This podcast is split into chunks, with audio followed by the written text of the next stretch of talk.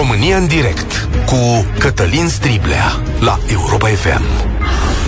Bun găsit, bine ați venit la cea mai importantă dezbatere din România. Dacă vreți, emisiunea de astăzi este și un test de echilibru, pentru că mereu spunem că statul român este prost, poate cel mai prost uneori, dar astăzi un război a venit la granița noastră și am văzut câteva semne că lucrurile nu stau chiar așa rău.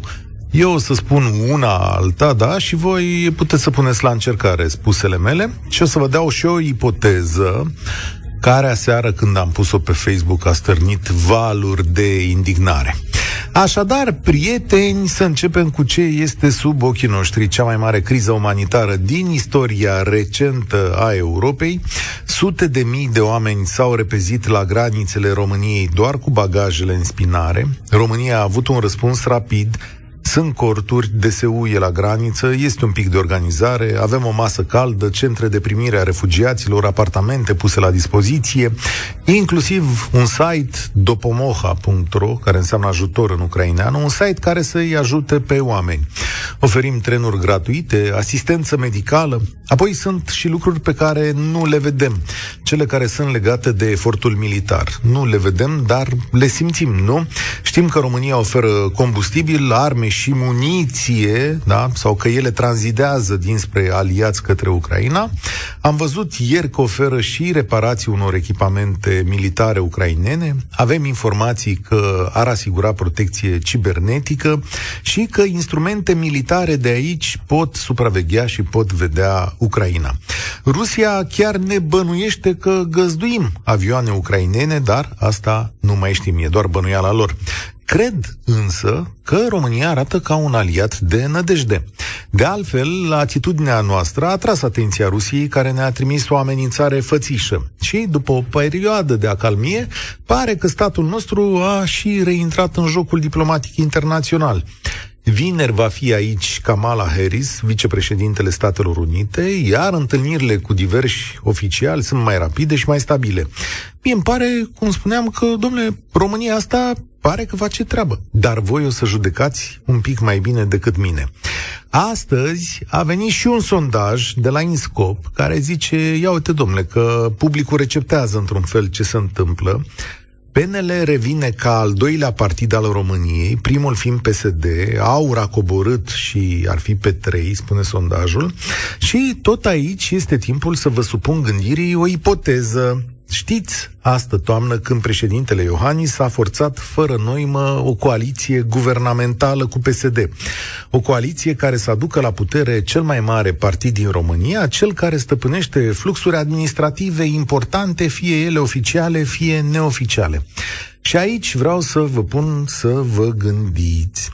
Este oare posibil ca președintele să fie avut informații despre posibilitatea unui război și să fi dorit ca PSD să vină la putere cu întreaga sa capacitate, că PSD are capacitate, da, sau să-l oprească să se radicalizeze alături de aur, că exista și asta o posibilitate. Cu un guvern PNL-USR, PSD ar fi fost un opozant foarte puternic. Așadar, poate și-a dorit domnul Iohannis un guvern puternic cu o grămadă de șubrezenii, desigur, și corupție destulă, că, na, ăsta e, cum să zic, tabietul la noi, dar are un guvern poate cel mai puternic pe care putea să-l găsească în România.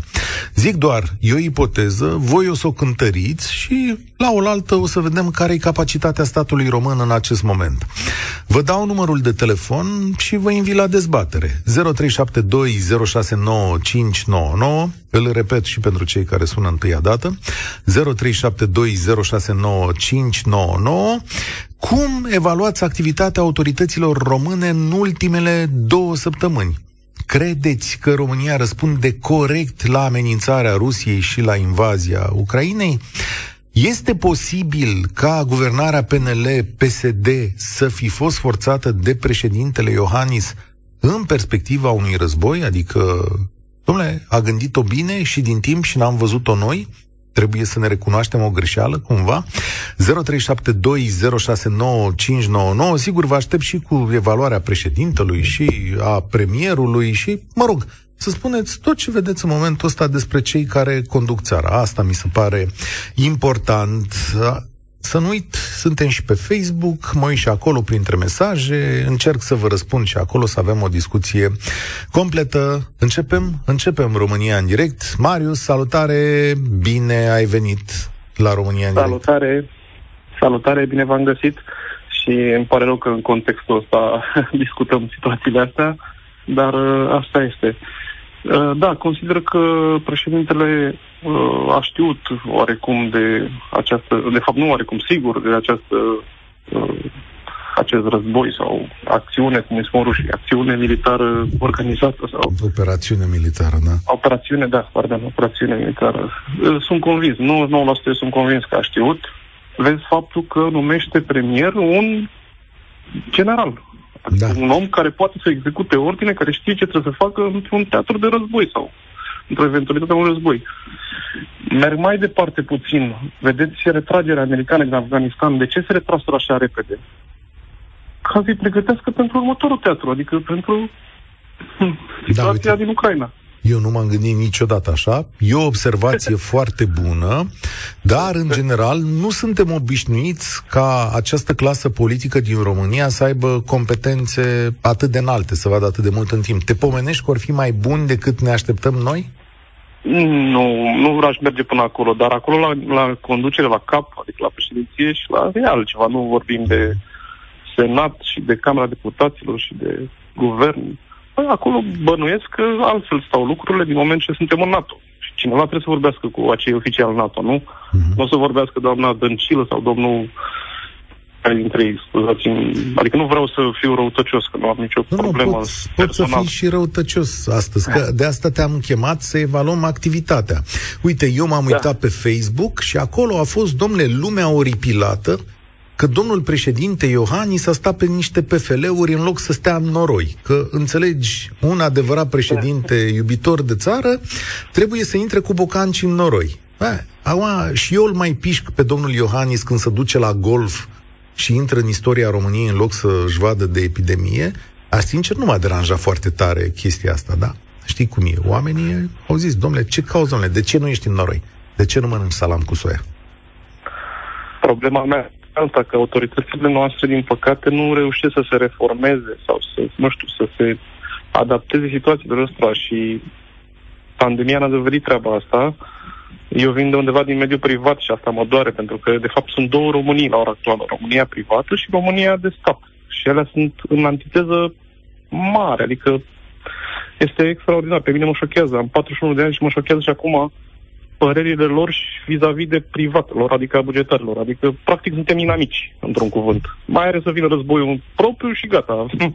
Da. La propriu și gata. Ne-am și purtat ca inamici da. unii cu alții. Adică, exact. ani de zile, discursul public a fost că, și în continuare e, că bugetarul câștigă mult și face puțin, ceea ce pe ansamblu național s-ar putea să fie adevărat în unele părți și cu totul neadevărat în altele părți, știi? Dar când se da, trage linia... corect. Cum se trage linia? Dă-le o notă acum, hai să vedem. La final, ei văzut cum Când o procedă? Când linia, Când tragem linia, înțelegem da. că fiecare, fiecare sunt în slujba unuia pentru altul. Adică bugetarii sunt în slujba noastră, a privaților și a oamenilor. Și noi cotizăm ca ei să fie acolo. Nu, dar dă-mi o, notă, dă o notă pentru activitatea lor din ultimele două săptămâni. Nu știu, nu mi-e greu să evaluez, pentru că nu, nu, am, nu am timp să urmăresc, nu știu. Dar nu cred că ar fi o notă de trecere. N-ar fi o notă de trecere. Foarte interesant da. ce spui. N-ar fi o notă de trecere, mai pus pe gânduri. Mulțumesc tare mult, Marius. Pe 27 februarie, guvernul anunță că trimite a doua tranșă de ajutare în Ucraina. Combustibil, veste antiglonți, căști, muniții, echipamente militare, alimente, apă, medicamente în valoare de 3 milioane de euro. Pe 5 martie, premierul Ciuc a anunțat așa, totalul cheltuielilor pe care țara noastră l-a făcut până în acest moment de la începerea conflictului din Ucraina este de aproximativ 10 milioane 200 de mii de euro. Am discutat cu toate ministerele de linie astfel încât săptămâna viitoare, deci aceasta, să putem să înaintăm documentele la Bruxelles pentru începerea decontărilor. Da, pare că se întâmplă ceva, totuși, în România. Daniel, salutare! Astăzi evaluăm activitatea autorităților române. Da, acum te aud. Salut! Bună, Cătălin! Uh, nu știu, uh, sunt pus așa într-o într-o dilemă în tot ceea ce înseamnă guvernul României și tot, tot ceea ce se vede de fațadă. Hmm. Uh, țin să mă repet și la ceea ce a spus uh, și antivorbitorul uh, din Aurubarius. Dar să începem cu începutul legat de, de guvernul României și de, po, așa, plasa politică a României. Eu cred că au fost împinși într-un fel de la spate să nu se facă de rușine de poporul român. Eu cred că poporul român a avut prima inițiativă, oamenii simpli care au fost la graniță și au ajutat refugiații și pe urmă a venit uh, propriu-zis clasa, clasa politică. Doar așa.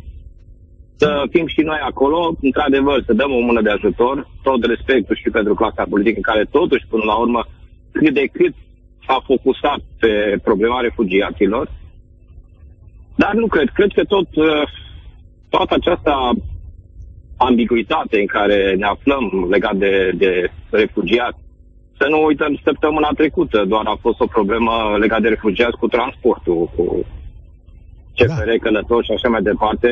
S-a rezolvat? Cu... S-a rezolvat. N-a Sunt trenuri gratuite acum, hai să spunem cinstit. Sunt trenuri, da, da. da. A, săptămâna trecută, da, într-adevăr, au fost luați prin surprindere, ca noi toți de altfel. Dar uh, vreau să spun că, sincer, nu cred că au fost pregătiți pentru, pentru refugiați. Au fost luați prin surprindere, ca noi toți de altfel, dar, spun încă o dată, uh, nu pot să le dau uh, o notă de trecere atât guvernanților cât și clase politice. Da, spus, spus, Eu stai, cred stai că poporul român... Așa, zi, zi, zi. Cred că poporul, poporul român a fost cel care a inițiat toată această problemă a refugiaților. Ei au fost în prima linie, să spunem așa. Domnule, sunt oameni care fac lucruri uh, admirabile. Da, Ștefan Mandachi de la Suceava, organizații neguvernamentale, oameni simpli pe care nu știm și, mă rog, nu știm să le dăm numele, dar trebuie să le mulțumim. Da, acum, cum să zic, nu știu care erau așteptările, adică de ce zici că ăștia au fost slabi?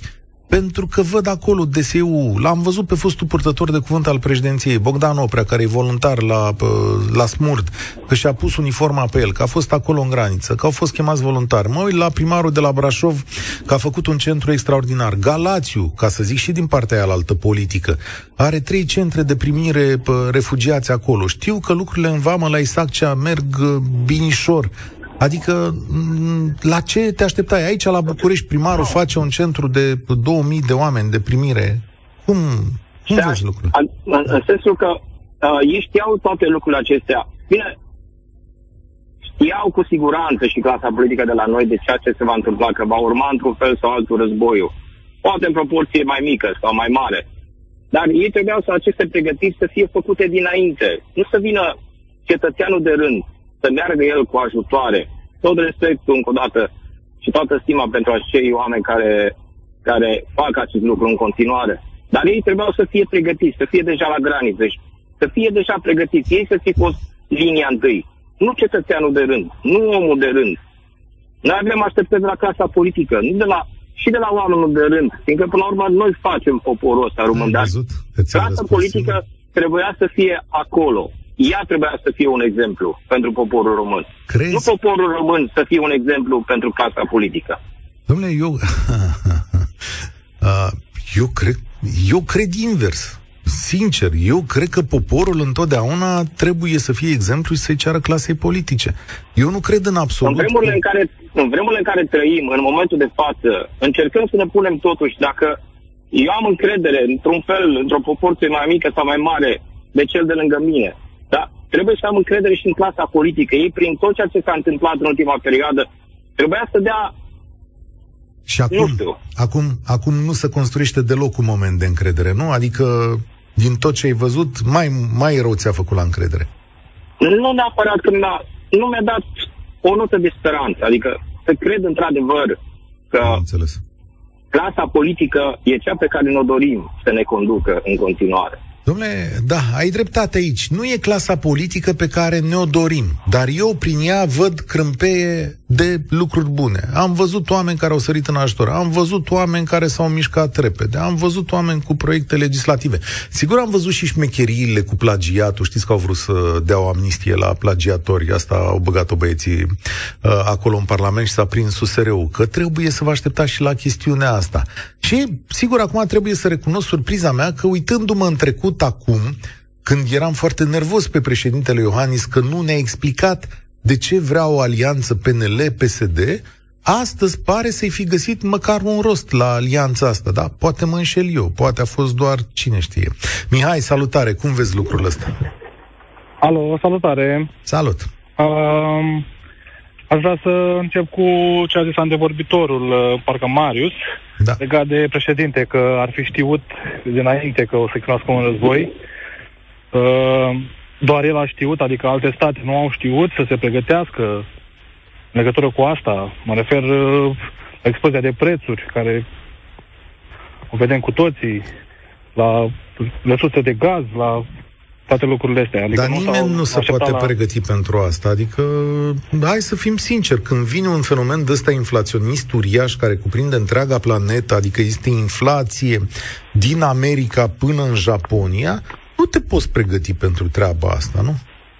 Adică, bun, poți să iei niște măsuri, dar măsurile sunt diferite în diverse state. Dar e un șoc pe care îl resimte toată lumea. Nu știu cum am făcut eu azi apărătorul guvernului. Stați că o să fac și o emisiune în care mă enervează. Da. Uh, vreau să, în legătură cu ce au, nu cu refugiați, refugiații, na, lumea a ajutat cât a putut. Mă refer la guvernă ce au, în legătură cu ce au vrut să facă cu diplomația cu Rusia, adică mm-hmm. ne-am uh, da, într-o, într-o situație delicată, zic eu, față de Rusia. Noi care suntem aproape de ei.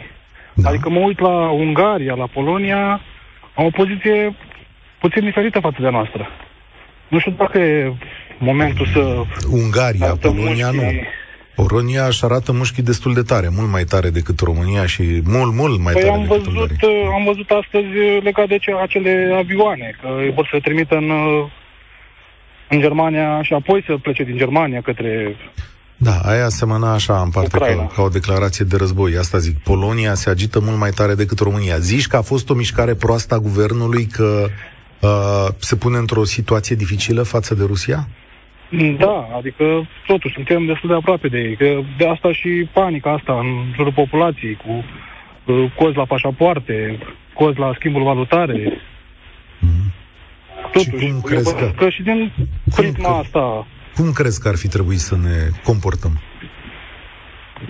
Păi un pic mai neutru, adică, da, ajutăm refugiații, da, trebuie să ajutăm, că sunt vecinii noștri, dar, dar uh, nu cu ajutoare militare, cu armament, cu lucrurile astea. Adică nu cred că noi suntem în măsură să ne implicăm noi cu ajutoare de echipamente și de era mai bine acestea. dacă îi lăsam pe oamenii ăia de izbeliște? Păream un stat mai bun? Nu, nu mă refer la să lăsăm de izbeliște. Mă refer la... Nu noi. Trebuiau, de exemplu, America, da? Care e o forță. Ei trebuiau să acorde sprijin cel mai mult sau țările mai puternice. Germania, Franța, mm-hmm. să acorde sprijin de echipamente și de ce au nevoie acolo. Nu România. Dar dacă procedam... Accepte dacă procedam așa ca tine, cum spui tu, când o să vină Rusia peste noi, mă rog, dacă o să vină, te aștepți să ne ajute cineva? Te-ai fi așteptat să ne ajute cineva? Uh, sincer, e greu de spus. Sau credeai că Rusia ne va ierta dacă stăm cu minți la locul nostru, nu ne băgăm, Rusia nu ne vede, nu ne amenință și nu are nimic cu noi? Noi, noi mă refer la faptul că de aici, din ce au făcut guvernanții, poate să escaladeze un conflict, hai că să aibă o, o, un început de conflict din cauza asta. Pentru că au fost cu acele avioane care au zburat, cum au zis rușii, că da, rușii au. avioane din Rușii susțin din chestia România. asta că pleacă avioane din România. Nu, nu e improbabil. Hai să spunem cinstit, nu e improbabil. Dar, hai să spun ce cred eu. Eu zic așa, că noi un conflict de oarește natură tot o să avem cu Rusia. În Rusia nu poți să ai încredere și pe Rusia nu poți să o tratezi ca pe băiatul bun pentru că ea nu te va trata niciodată în pace. Adică chiar dacă tu stai liniștit astăzi și nu ajuți pe cineva în nevoie, nu înseamnă că Rusia nu va veni peste tine. Din potrivă. Ea vine în fiecare zi și te atacă cu partide extremiste, cu propagandă, cu minciuni, cu uh, chestiuni economice, cu o parte din inflația pe care o trăim astăzi. Rusia nu e un cetățean prietenos cu care neutralitatea îți va asigura ceva. Asta e părerea mea. Eu așa văd, eu așa văd lucrurile. Acum? Da, eu aș, aș crede că o implicare a altor țări mai puternice ca noi ar fi benefică în acest conflict și mai puțin a noastră pentru că nu știu dacă avem cu ce. Dom'le, da, e adevărat, mulțumesc. Nu avem o armată, ne spulberă rușii, nu? Probabil că putem să opunem și noi o rezistență vreme de câteva zile, da. Nu avem o armată comparabilă, dar avem aliați. Asta fac aliații. De asta sunt americanii aici, francezii, sigur, la nivel simbolic. Dar dacă lucrurile se complică, înțelegerea noastră spune că ei vor veni aici în număr mare, alături de alte armate. Ajutorul pe care ni-l dăm este, dacă vreți, pentru a menține democrația așa cum este ea. Poate inițiem la un moment dat o discuție, pentru că Ucraina e un teritoriu de luptă mult mai mare, nu e doar războiul pe câteva orașe, e războiul pe un mod de a vedea lumea. E un război, dacă vreți, al democrațiilor liberale, așa cum le cunoaștem noi, cu un autoritarism care ar vrea să se extindă și asupra zonei noastre. Paul, ești la România în direct, salutare, mulțumesc pentru răbdare. Bună ziua și ție și ascultătorilor tăi. Uh, am ascultat și ce s-a spus înainte și părele, cum se vede de obicei, sunt împărțite. Așa și vreau. Uh, eu, în ce privește însă clar viziunea sau premoniția, să zic așa, a președintelui nostru, lasă-mă să, să fiu foarte sceptic. De și ce? cred că îi, îi acordăm. Îi acordăm mult prea multe, lui ca, nu lui ca persoană, în general politicienilor noștri. Pentru că dacă ar fi fost așa, chestia asta e în contradicție cu reacția pe care au avut-o autoritățile în momentul în care au început să vină imigranți, mă rog, refugiații din Ucraina, ar fi trebuit să fie să se miște mult înaintea populației și a ONG-urilor, dacă știau ceva cu adevărat. Deci eu nu cred că au știut, ci pur și simplu a fost o nimereală, vreau să scape de un partid care devenise incomod și ăsta era jocul cel mai bun de care aveau nevoie. N-are nicio legătură cu războiul, decizia din octombrie sau când a fost în septembrie. Da, știi că în Iohannis. septembrie, chiar atunci în septembrie-octombrie, la granița Ucrainei începeau să se adune trupele rusești. Este chiar Da, da, da. imposibil ca autoritățile um, Cred că ține americane, de în teoria primul rând, conspirației, dacă vrei. Da? Cred că ține de teoria conspirației mai repede decât de, de realitate. E pe undeva ca interpretarea uh, catrenelor Nostradamus după ce s-au întâmplat. nu cumva, nu cumva este poate doar dorința noastră de a nu da niciodată credit unora pe care îi vedem ca proști, corupți, slabi de fiecare dată? Nu, nu, nu, nu, nu, nu. E, uh, chiar uh, de data asta recunosc că trebuie cumva dat uh, cezarului ce al cezarului, cum s-ar spune, și anume faptul că totuși s-au mișcat. Și s-au mișcat și au ajuns să, să preia cumva inițiativa pe partea asta de ajutorarea uh, celor care vin din Ucraina. Poate că undeva e și norocul nostru că 90% din cei care vin pleacă, nu rămân aici, cum se întâmplă până alte părți. Nu 90, Dar, 50. uh, cum? 50%. 50%. Bun, uh, deci foarte multă lume are rude prin alte părți și se duc către, către vestul Europei. Deci acolo se vor aduna, să zic, un număr mai mare de, de persoane care vor avea sau nu nevoie de ajutor, în funcție de ce posibilități de familiare au acolo. Dar e, s-au mișcat și pentru asta trebuie într-adevăr uh, dat, uh, cum să zic, o notă pozitivă în faptul că au venit cu soluțiile, cu uh, gratuitatea pe tren, cu gratuitatea pentru serviciile medicale, adică sunt niște lucruri care nu se puteau face de către altcineva decât de către guvern. Dar ajutorul Ceva militar dat Ucrainei? Eu cred că ajutorul militar pe care îl dăm noi este mult prea insignifiant. Să nu uităm un lucru că uh, industria noastră militară e la pământ. Deci țara noastră mai produce poate cartușe. A, Nici dar știu să nu dacă crezi asta că e le mult mai dăm arme face. de la noi, să nu ne înșelăm. Nu, noi suntem parte dintr-un pod aerian care Aia e chiar altceva. Deci una e, echipamente... una e că una este să fii țară de tranzit și alta este să fii țară producătoare. Deci noi suntem, da, țară de tranzit, inevitabil pentru că geografic suntem aici. Da, același lucru e valabil și pentru Polonia. Dar același lucru nu e valabil pentru Ungaria. Asta spun. Faptul că ungurii au refuzat chestia asta ține de legătura mult mai personală și mai, uh, cum să zic, de la autoritar la autoritar uh, între Orban și, și Putin. Putin. El depinde de Putin 99% în ce privește gazul. Noi depindem doar 30%. Da. Să nu uităm nici chestia asta. Deci una peste alta... Și Orban istoric. Chiar Orban da... istoric a fost totdeauna aproape de, de Putin. Chiar dacă nu recunoști, Paul, meritul politic de a vedea așa uh, peste luni de zile, zici că totuși de la tine ai fi primul pe aici care ar da o mică notă de trecere acestui guvern și guvernului pentru, meu, cum pentru, se cheamă. Pentru ceea ce înseamnă ajutorarea refugiaților din Ucraina, da. Pentru restul avem destule de, de spus și pentru că s-a mai ridicat la un moment dat și povestea asta cu uh, inflația și cu... Uh, ah. Și asta, cred că, asta nu cred că are legătură și ea va fi doar accentuată de războiul din Ucraina. Ea este o lacună mai veche a europenilor legată de trecerea la energia Pre- verde. Pregătește-te, pregătește-te pentru mâine, mâine joi, nu? Uh, da. Vine la noi uh, profesorul Cristian Păun și mâine discutăm despre inflație, prețuri, pregătire, puteți să-i puneți ce întrebări doriți și de asta Dacă de... O să am timp, dacă o să am timpul drag. Da, mulțumesc tare, tare mult, uh, Paul. Asta e invitație pentru toată lumea. Mâine ne organizăm financiar pe persoană fizică, cum s-ar spune. Ce facem oameni buni? Când prețurile sunt foarte mari, când războiul bate la ușă, când, uh, știu eu, inflația crește în toate părțile, noi cum ne pregătim? Am văzut că multă lume cumpără euro și îi aduce acasă. E asta o idee foarte bună și dacă da, de ce? Da, eu am îndoiel, da, mă rog, mâine cu specialiști. Andreea, salutare, ești la România în direct. Astăzi, note de trecere sau nu pentru, pentru domnul Iohannis și guvernul meu, cum s-ar spune? Uh, eu văd că toată partea asta cu clasa politică se poate împărți în două. Este nivelul local și asta ai spus și tu mai devreme. Eu, de exemplu, sunt din Brașov și aici pot să spun că tind spre un 10 absolut, pentru că și primarul și viceprimarul ei s-au implicat și, în cam- și înainte în campanii și acum chiar avem o platformă foarte funcțională în care se pot înscrie voluntar pe toată gama de servicii, de la luat persoane acasă, la haine, la mâncare, la absolut tot. Deci mi se pare o organizare excepțională aici și cred că asta era o chestie care ar putea fi extinsă la nivel național dacă s-ar dori. Iar uh, în ceea ce privește nivelul național al clasei politice, acolo nu cred că tindem nici spre trei.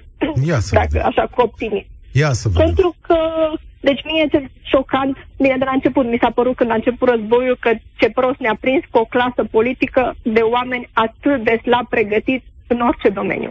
Adevărat. Iar dec- declarația domnului Câțu de astăzi, când a fost întrebat despre prețul benzinei și el a spus că nu va interveni, mi se pare șocantă. Deci asta este modul unde trebuie să acționeze ei, ca clasă politică.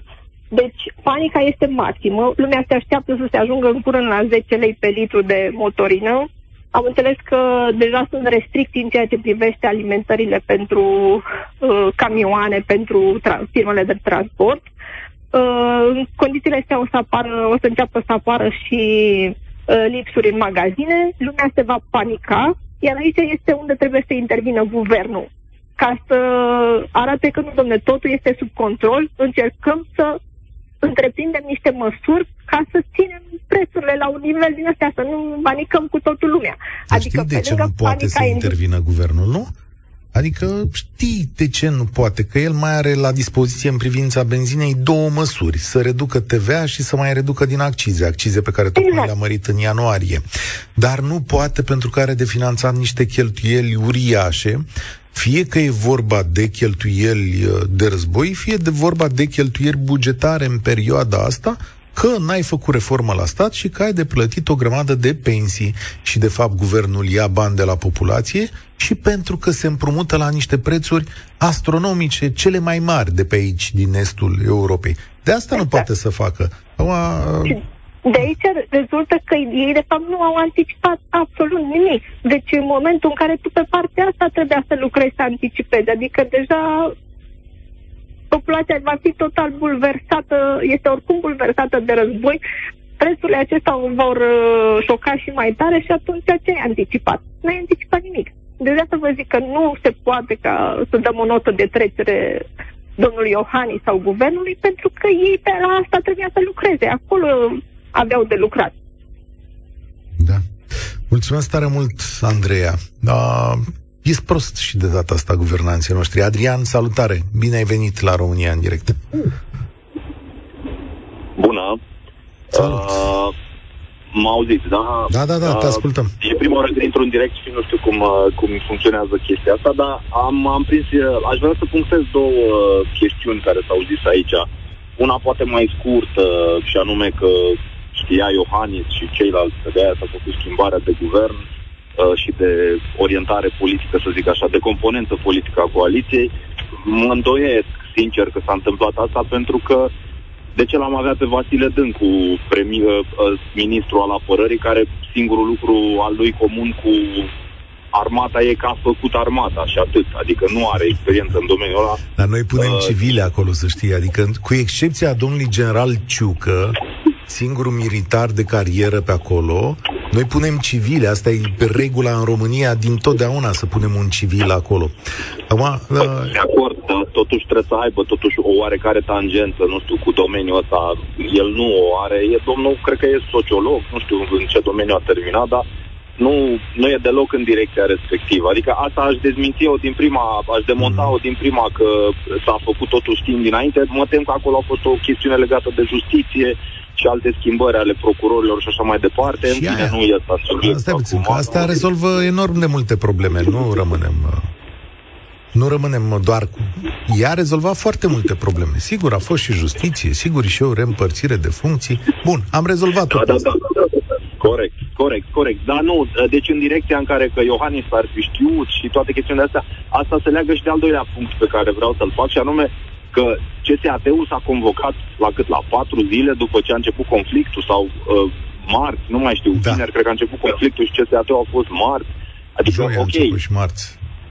Da, corect. Și mai multe zile atunci. Uh, și eu știu din, uh, din lucrurile care s-au întâmplat la nivel local, județean aș zice, nu s-au putut întruni nici uh, comitetele de urgență la nivel județean pentru că uh, nu a existat acel CSAT care să dea anumite atribuții sau directive Acum nu știu dacă a fost și uh, județul din care sunt eu a fost o chestie că nu s-a descurcat perfect în direcția asta sau asta a fost scuza, dar în orice caz foarte, foarte întârziată reacția, uh, mai ales dacă știa dinainte, ca să, ca să ne întoarcem la subiectul ăsta.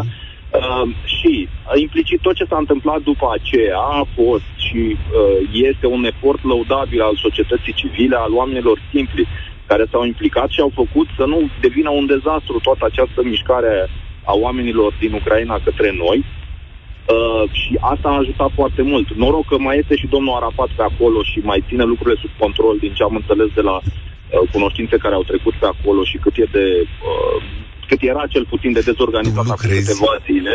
Lucrezi în administrație, uh, adică văd că ne povestești.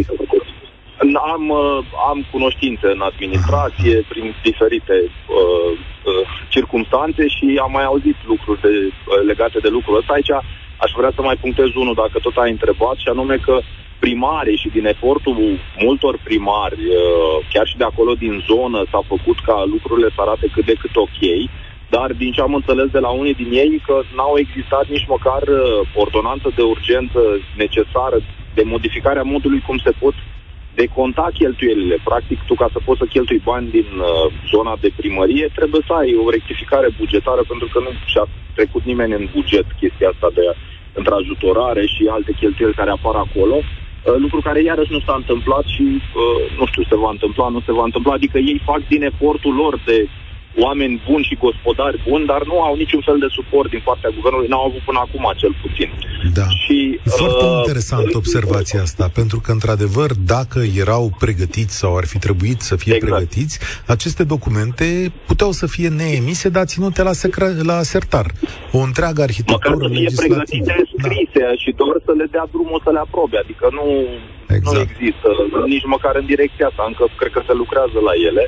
Uh, și ultimul aspect e că Republica Moldova, care E o țară mult mai săracă decât noi, cu o populație și cu uh, o administrație, poate zicem noi, mai puțin pregătită, se descurcă cu un număr poate triplu decât noi de refugiați, mult mai bine. Adică colegi care uh, mi-au povestit ce, ce se întâmplă pe acolo, e că sunt mult mai organizați și cu un număr mult mai mare și clar, cu mult mai puține resurse decât noi. Deci, concluzia e că statul central, în ceea ce privește guvernul și administrația centrală, a făcut o, nu știu cum să o spun frumos, dar nu s-a descurcat în criza actuală uh, și doar efortul unor anumiți oameni face ca lucrul, să, lucrul acesta să nu devină practic un dezastru pentru noi în ceea ce privește organizarea. Mulțumesc în ceea ce privește local, Uh, cred că acolo s-a făcut diferența și asta face în continuare diferența, adică știu de tiruri trimise de localități către Ucraina, către zona din Ucraina de după graniță, că la graniță, după graniță sunt suficiente lucruri, dar oamenii din Ucraina au nevoie și au lipsuri multe. Foarte interesante observațiile tale. Mulțumesc pentru ele. Asta completează imaginea pe care o avem uh, noi în acest uh, moment. Andrei, ești la România în direct. Salutare! Alo, mă auzit? Ai văzut că mai devreme nu a fost o notă de trecere, aștept de la tine să văd ce ne spui. Cum evaluezi... Chiar, chiar asta vreau să spun, că totuși eu am o notă de trecere pentru guvernul nostru, având în vedere că am avut așa de multe exemple negative de-a lungul timpului, în ultimii, hai să spunem, 5-6 ani, cu toate acestea, indiferent că este într-adevăr o situație de criză, probabil pentru noi nemai întâlnită, și puțin pentru societatea modernă, însă, cu toate acestea, în primul rând, este de apreciat efortul personal oamenilor și aici chiar uh, nu avem cum să negăm și faptul că ei au preluat inițiativa, exemple concrete, oameni care de dinainte să înceapă primul val de, de refugiați erau, așteptau rude sau, sau cunoștințe din Ucraina la, la graniță, dar cu toate acestea, statul, chiar dacă a fost obligat prin, prin definiția lui, totuși mi s-a părut prin comparație că s-a mișcat mult mai bine și a fost mult mai, mult mai uh, reactiv și a colaborat mult mai bine cu omul de rând, cu oamenii, cu populația. Și sper că prin toată situația aceasta, toată problema cu Ucraina și cu războiul, uh, statul să înțeleagă că, statul român, să înțeleagă că cei mai impactați oameni sunt oamenii de rând și primii care au ieșit în, în ajutorarea altor oameni de altă naționalitate au fost tot oamenii de rând. Sper ca prin... Uh, um, sper ca politicienii care au luat parte la, la toate demersurile și au, sunt voluntari actualmente să fie cumva mânați de, de uh, nota aceasta sentimentală și emoțională pe care o creează cu războiul sau potențialul război din, din uh, Europa, sperăm că nu, și totuși vor gestiona mult mai bine în viitor interacțiunea între stat și, și populația de rând. Dar Ar sper fi să fac bine. cel puțin pentru mine, ca un tânăr de 26 de ani și care încă speră și crede în, în țara asta, uh, că acesta ar fi un prim pas spre a normaliza o legătură mai corectă, mai dreaptă, mai transparentă și mai rapidă între stat și populație. Pentru că, caz concret, de exemplu, uh, în zona Vaslui s-au s-au cerut la un moment dat două, erau nevoie de două tiruri de transport pentru Așa? uh, Ucraina, pentru refugiați și totuși nu s-a putut realiza acel lucru în momentul respectiv, pentru că un temei legal. Mulțumesc tare mult, pentru că nu era temei legal. Rețineți vorba asta. Temeiul legal este, domnule, uh, cheia de boltă a statului român. Și așa ar trebui să fie, numai că uneori în numele lui sunt date foarte multe lucruri la o parte. Ce ar fi bine să înțelegem după discuția de astăzi este că în nenorocirea asta care a început suntem împreună și cred că se fac eforturi mari să reușim sau să trecem peste asta. Nevolnică și proastă și coruptă, așa cum a fost clasa noastră politică sau cum este ea, în ultimii ani, tot nouă ne revine cum să spun, obligația de a împinge de la spate ca să reușească în numele nostru și asta facem zi de zi și aici. Eu sunt Cătălin Striblea, România în direct se încheie, spor la treabă. Participă la România în direct de luni până joi de la ora 13 și 15 la Europa FM.